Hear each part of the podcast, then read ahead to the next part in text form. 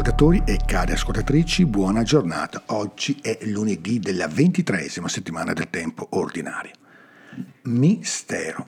Questa parola così cara all'Apostolo Paolo, che ricorre nel suo epistolario con una frequenza e intensità degne di nota 18 volte nell'epistolario di Paolo, due volte nell'Apocalisse, una sola volta nel Vangelo di Marco, per fare un esempio.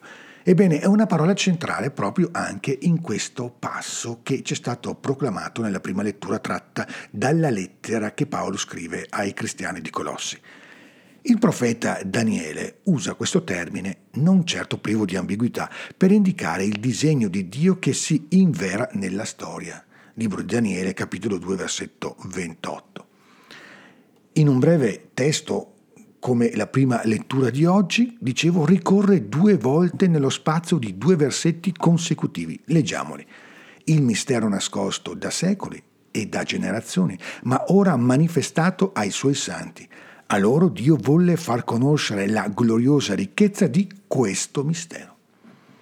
Nella logica delle parole di Paolo sembra proprio che ci sia una contiguità e una necessaria continuità tra mistero e ministero, il cui nesso è una reale partecipazione con la propria vita a ciò che si vuole comunicare non come una teoria astratta, ma come una modalità di partecipazione assai intensa, forte, totale. Sono lieto nelle sofferenze che sopporto per voi, dice sempre l'Apostolo. Nel Vangelo le sofferenze di cui parla l'Apostolo come luogo privilegiato di condivisione dell'incessante flusso di grazia che dalla vita intima di Dio si riversa sulla nostra vita e sulla creazione intera, si traducono in modo ancora più forte nell'attitudine di Gesù che si lascia interrogare senza peraltro essere interrogato dalla sofferenza di un uomo che aveva la mano destra paralizzata. L'Evangelista Luca annota con precisa accuratezza che la sofferenza, o meglio la sensibilità alla sofferenza, è il crinale che discerne e distingue radicalmente l'attitudine di Cristo Signore da quella dei farisei, i quali lo osservano per vedere se lo guariva in giorno di sabato, per trovare di che accusarlo.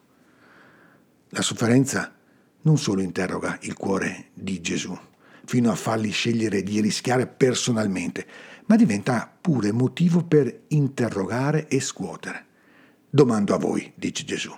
In giorno di sabato è lecito fare del bene o fare del male, salvare una vita o sopprimerla? Il mistero così caro alla ricerca filosofica dei greci, cui si rivolge la predicazione di Paolo, è in realtà lo stesso mistero cercato e adorato dai pii israeliti, prima fra tutti i devoti farisei. Gesù non nega tutto ciò, ma ci chiede di far passare sempre la ricerca e l'apertura al mistero attraverso una sensibilità alla sofferenza, che diventa il banco di prova del nostro autentico livello di spiritualità, sempre da provare al banco del livello della nostra umanizzazione. Quando Gesù dice con forza tendi la tua mano, non fa altro che rimettere in moto il movimento della creazione.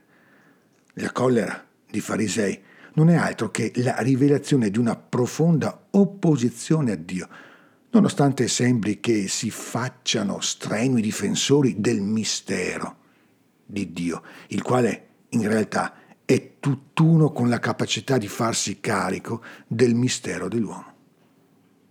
Questo va vissuto senza ambiguità e illusioni misticheggianti, ma come una capacità crescente di incarnazione e di dedizione alla pienezza di vita dell'altro, per rendere ogni uomo perfetto in Cristo, come dice San Paolo. Per la terza volta Paolo evoca la parola magica delle ricerche religiose del suo tempo, dandole un senso più ampio, più profondo, più incarnato. Dice Paolo, perché i loro cuori vengano consolati.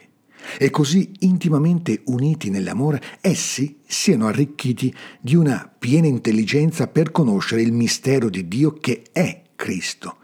In Lui sono nascosti tutti i tesori della sapienza e della conoscenza. Buona giornata e ogni bene nel Signore.